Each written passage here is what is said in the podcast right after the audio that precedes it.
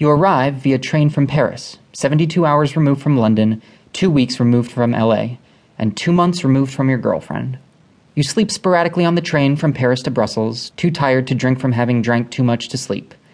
On the train to Bruges, you begin glancing at your guidebook, trying to figure out where you will go, what you will do, and why exactly you are here.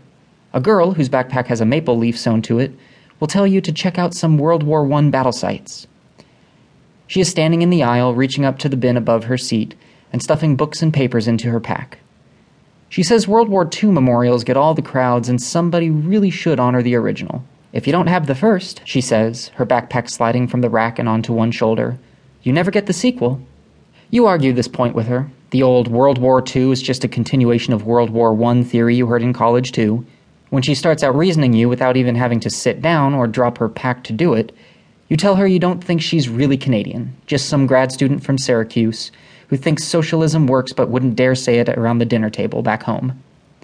Deep down, you know she really is Canadian, but now that you're certain you don't have a chance with her because she is smarter and because you are American, you hit her with her worst fear being mistaken for an American. City Center. Bruges is a little big city, and therefore full of contradictions. You can safely navigate its medieval streets and buy Belgian chocolate right from the source. In fact, from any dozens of sources. Every third store is a source, but no one gives free samples. At least not to a guy still wearing his backpack and walking from the train station to save on bus fare. You'll have that money marked for other attractions Belgian beer, maybe a silk crocheted knickknack, and perhaps a tour of one of those World War I battle sites you suddenly feel guilted into visiting.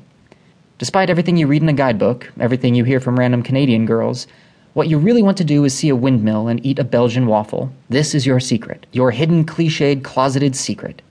You are certain no one will understand such primordial motivation, so you're ready to tell anyone who asks that you're interested in Flemish history and culture, even though you would have spelled Flemish with a PH six months ago, before your ex girlfriend gave you the guidebook, before she was your ex girlfriend. Back when the trip was for two, was only supposed to be a week, and only supposed to go as far as visiting a mutual friend studying at Oxford.